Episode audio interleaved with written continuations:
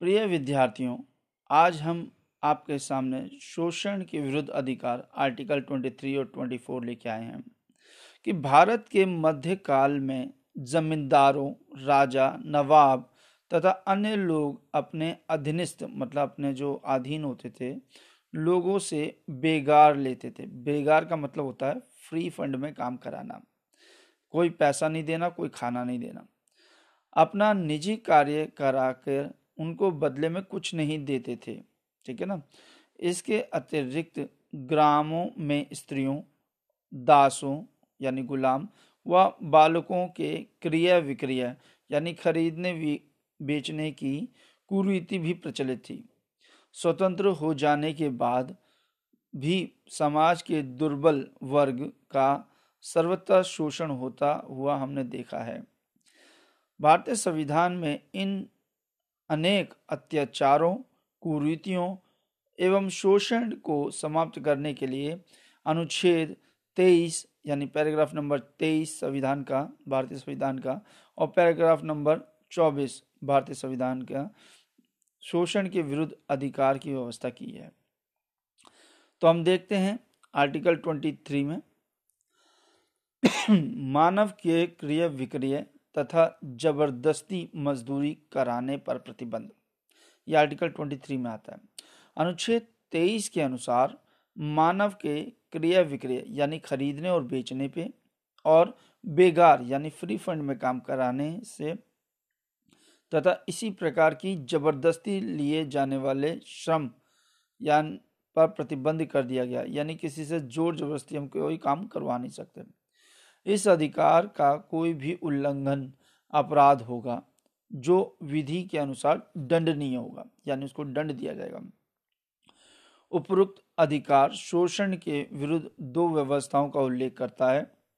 एक, मनुष्य के क्रिया विक्रय पर प्रतिबंध।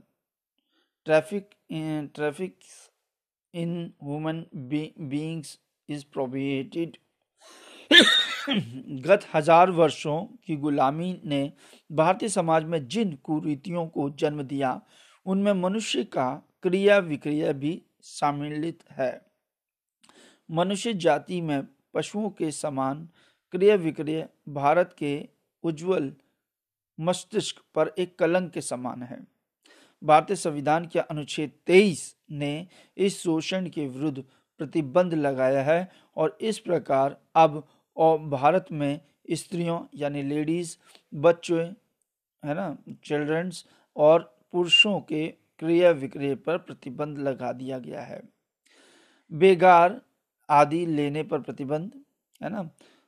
अनुच्छेद तेईस के अंतर्गत अब कोई व्यक्ति किसी से बेगार नहीं ले सकता, यानी फ्री फंड में काम नहीं कर सकता, अर्थात बिना मजदूरी दिए किसी व्यक्ति से ज़बरदस्ती काम नहीं लिया जा सकता और ना ही किसी व्यक्ति से उसकी इच्छा के विपरीत कोई कार्य कराया जा सकता है।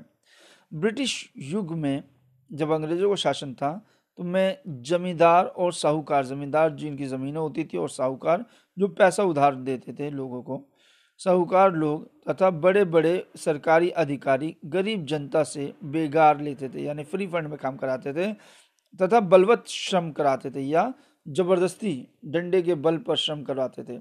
संविधान में ऐसा करने पर प्रतिबंध लगा दिया है। अपवाद की बात करते हैं हम कुछ। अपवाद क्या है? असप्शन असप्शन है कि संविधान के अनुच्छेद 23 में दिए गए अधिकार के भी अपवाद हैं। सार्वजनिक हित यानी जनता के हित को साम सामने रखकर सरकार जनता को विशेष कार्य के लिए बाध्य कर सकती है। जैसे अनिवार्य सैनिक सेवा कानून के अंतर्गत लोगों को सेना में भर्ती कराया जा सकता है अथवा अन्य व्यक्तियों को सार्वजनिक हितों के कार्य करने के लिए बाध्य किया जा सकता है। ये, यही अपसेशन है असप्शन है कि भाई अगर जनता सरकार को लगे कि जनता की भलाई में कोई कार्य हो रहा है तो वो उनको करने के लिए राज़ी करेगी, ज़बरदस्ती भी करवा सकती है वो काम। दूसरा हम देखते हैं अनुच्छेद ट्वेंटी फोर की बात करते हैं। कारखाने आदि में बालकों यानी बच्चों के काम करने पर प्रतिबंध की बात करता है इसमें। कारखाने खानों और कारखाने खानों, खान बोलते हैं जो ज़मीन के अंदर कोयला वोयला निकालने वाला, है ना, आदि के मालिक छोटी आयु के बालकों को काम पर लगाना पसंद करते थे, क्योंकि इन बालकों को कम मजदूरी देनी पड़ती थी, क्योंकि कम पैसे देने पड़ते थे। भारतीय संविधान के अनुच्छेद 24 में स्पष्ट उल्लेख किया गया है कि 14 वर्ष से कम आयु के बालक को खानों, यानी जो माइ, माइनिंग्स, जो हम बोलते हैं, कोयले की खुआनों में काम करने अथवा कारखानों आदि में कार्य करने के लिए नहीं लगाया जा नहीं लगाया जा सकता जिससे उनके स्वास्थ्य पर विपरीत प्रभाव न पड़े। इस प्रकार बालकों के शोषण पर प्रतिबंध लगाकर संविधान में भावी पीढ़ी यानी आने वाली पीढ़ी की उन्नति का मार्ग प्रस्तावित किया है। अब हम देखते हैं आर्टिकल 25, 26, 27 के ऊपर चर्चा कर लेते हैं कि धार्मिक स्वतंत्रता का अधिकार व पंथ निरपेक्ष राज्य की स्थापना की बात आती है इसमें। कि भारत एक पंथ निरपेक्ष राज्य है, प्रत्येक धर्म व संप्रदाय राज्य की दृष्टि में समान है। राज्य किसी विशिष्ट मत या पंथ तक सीमित नहीं है, जिसका वह प्रचार करेगा। किंतु धार्मिक स्वतंत्रता का आधार आधार पर प्रत्येक व्यक्ति धार्मिक मामलों में पूर्णता स्वतंत्र है।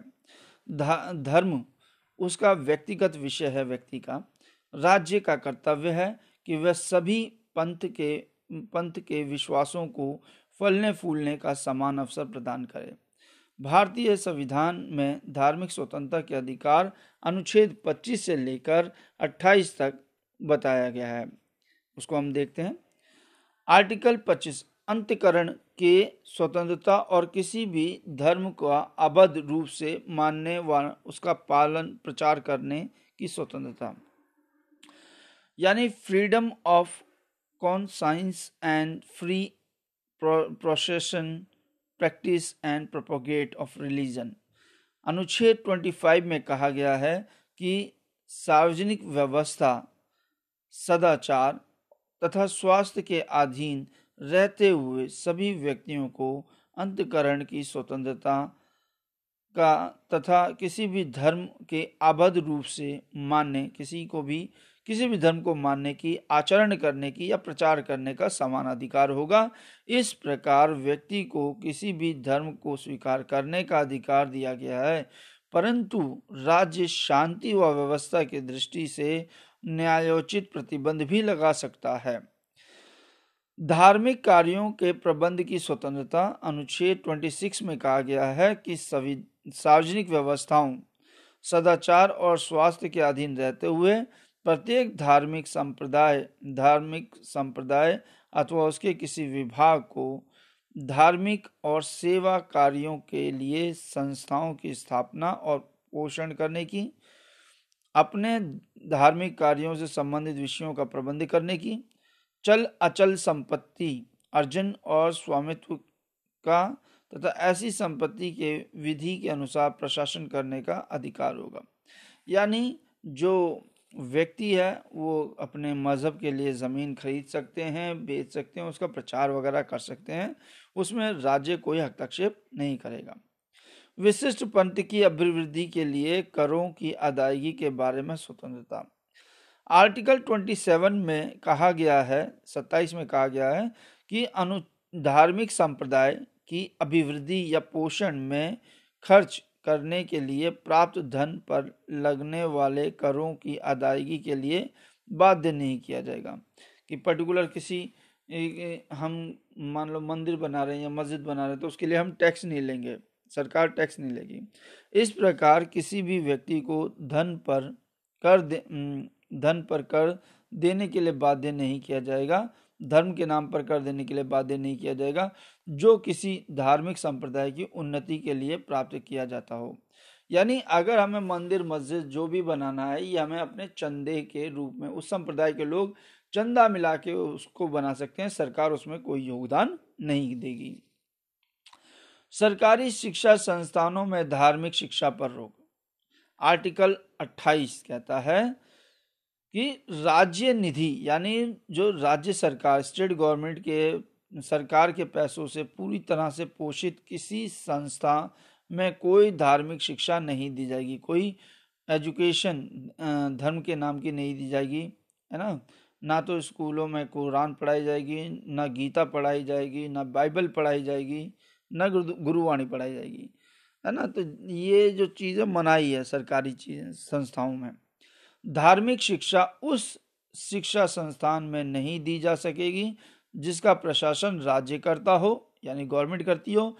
किंतु जो किसी ऐसे विन्यास या न्यास के अधीन स्थापित हुई है, जिसके अनुसार उस संस्था में धार्मिक शिक्षा देना आवश्यक हो।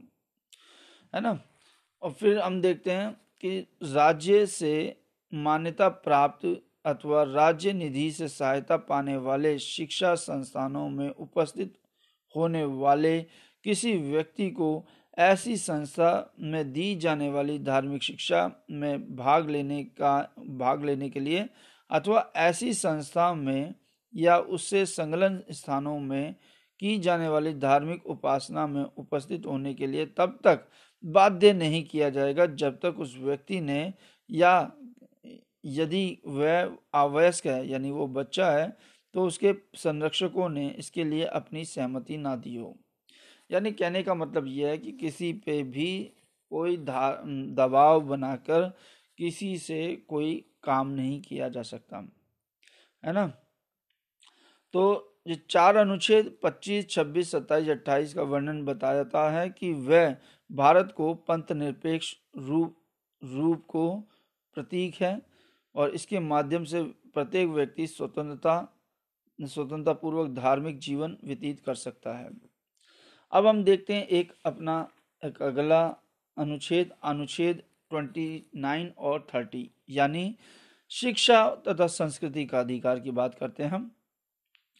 भारत एक विशाल देश है, इसके निवासियों का रहन सहन, खान पान, वेशभूषा, रीति रिवाज भिन्न प्रकार की है। दूर से देखने वाले व्यक्ति को ये भिन्नताएँ भारत की मौलिक भिन्नताएँ दिखाई देती हैं, किंतु भारतीय संस्कृति की विशेषता अनेकताओं में एकता को दर्शाती है। इसी कारण प्रत्येक विचारधारा के विकास के लिए ये महत्व ये पूर्ण अवसर प्राप्त होता है। ये विशेषता जहाँ भारत में एक और शाणुता का गुण उत्पन्न करती है, वह लोकतंत्र की सफलता के लिए स्थायी आधार प्रदान करती है। इस विचार को सम्मुख रखकर भारतीय संविधान के निर्माताओं ने अनुच्छेद उनतीस एवं तीस के द्वारा अल्पसंख्यक, जो संख्या में कम हो, अल्पसंख्यक वर्गों को उनकी अपनी भाषा, लिपि, संस्कृति की सुरक्षा व समृद्ध करने के लिए पूर्ण अवसर प्रदान किया है। जो इस प्रकार है। देखो, भारत में हिंदुओं को छोड़ के सारे लोग अल्पसंख्यक हैं, चाहे वो मुस्लिम हो, चाहे वो जैनी हो, चाहे वो बुद्धिस्ट हो, चाहे वो ईसाई हो, चाहे वो सिख हो, है ना? देखते हम, अल्पसंख्यकों के हितों की रक्षा का अधिकार। ठीक है protection of interest of minority. भारतीय संघ में रहने वाले प्रत्येक ऐसे वर्ग को, जिसकी अपनी विशेष भाषा, लिपि अथवा संस्कृति है, सुरक्षित रखने का पूर्ण अधिकार है। राजकीय शिक्षा संस्थानों में प्रवेश का अधिकार, यानी गवर्नमेंट के स्कूलों में, कॉलेजों में प्रवेश पाने का अधिकार की बात करते हैं कि राज्य द्वारा संचालित अथवा राज्य द्वारा सहायता प्राप्त शिक्षा संस्थानों में प्रवेश प्राप्त करने के सभी को पूर्ण अधिकार है। अल्पसंख्यक वर्गों को अथवा अन्य किसी को उनके धर्म, जाति, भाषा आदि के आधार पर इन शिक्षा संस्थानों में प्रवेश से रोका नहीं जा सकेगा। अल्पसंख्यक वर्गों को अपनी शिक्षा संस्थाओं की स्थापना और प्रशासन करने का अधिकार होगा। प्रत्येक अल्पसंख्यक वर्ग को अपनी भाषा, लिपि तथा संस्कृति की रक्षा के लिए शिक्षण संस्थान खोलने, यानी टीचिंग स्कूल खोलने, उनका प्रबंध करने, उनका विकास करने के लिए प्रयत्न करने का अधिकार होगा और सरकार उन्हें आर्थिक सहायता देने में किसी प्रकार का भेदभाव नहीं करेंगी। पर नहीं करेंगी। परंतु फ्रैंक एथनिक पब्लिक स्कूल के एक मुकदमे में उच्चतम न्यायालय ने सन उन्नीस सौ छियासी में फैसला सुनाते हुए कहा था कि अल्पसंख्यक शिक्षा संस्थानों को संविधान ये अधिकार नहीं देता कि वे अपने कर्मचारियों को मनमाने ढंग से दबा सकें। शिक्षा निर्देशक की अनुमति के बिगाड़ किसी शिक्षक या कर्मचारी को बर्खास्त या पद डिमोट, पद अवनत करने का उन्हें कोई अधिकार नहीं है। अब जो अल्पसंख्यकों की संपत्ति हस्तागत करने की हस्तगत करने पर क्षतिपूर्ति। चवालीसवें संविधान संशोधन अधिनियम 1978 द्वारा मौलिक अधिकारों में से संपत्ति के अधिकार को हटा दिया, हटा देने के कारण यह व्यवस्था करना आवश्यक हो गया कि यदि कोई, यदि सरकार को किसी अल्पसंख्यक वर्ग की शैक्षिक संस्थानों की संपत्ति अर्जित करनी हो तो उसका तो सरकार उसके लिए कानून के अंतर्गत इतनी धनराशि देगी जिससे इस अधिकार का हनन ना हो। यह व्यवस्था अनुच्छेद तीस एक ए के अंतर्गत की गई है। तो हम कहने का मतलब यह है कि अगर कोई धार्मिक अल्पसंख्यक जो संख्या में कम है, अपना शिक्षा संस्थान खोलना चाहते हैं, अपने बच्चों को प्रमोट करना चाहते हैं, शिक्षा देना चाहते हैं, अपने धर्म की, अपनी शिक्षा की तो वो दे सकते हैं। जैसे हम देख सकते हैं कि इंडिया में मकतब और मदरसे खुले हुए हैं, इस्लामिक शिक्षा देने के लिए, वैदिक स्कूल खुले हुए हैं, संस्कृति, भारतीय संस्कृति की शिक्षा देने के लिए, गुरुद्वारे खुले हुए हैं, गुरुवाणी सिखाने के लिए, है ना? इसी प्रकार चर्च बने हुए हैं, इस ईसाइत सिखाने के लिए। तो इसी के साथ हम ये एपिसोड ख़त्म करते हैं, फिर नेक्स्ट एपिसोड में मिलेंगे, ठीक है? तब तक के लिए धन्यवाद।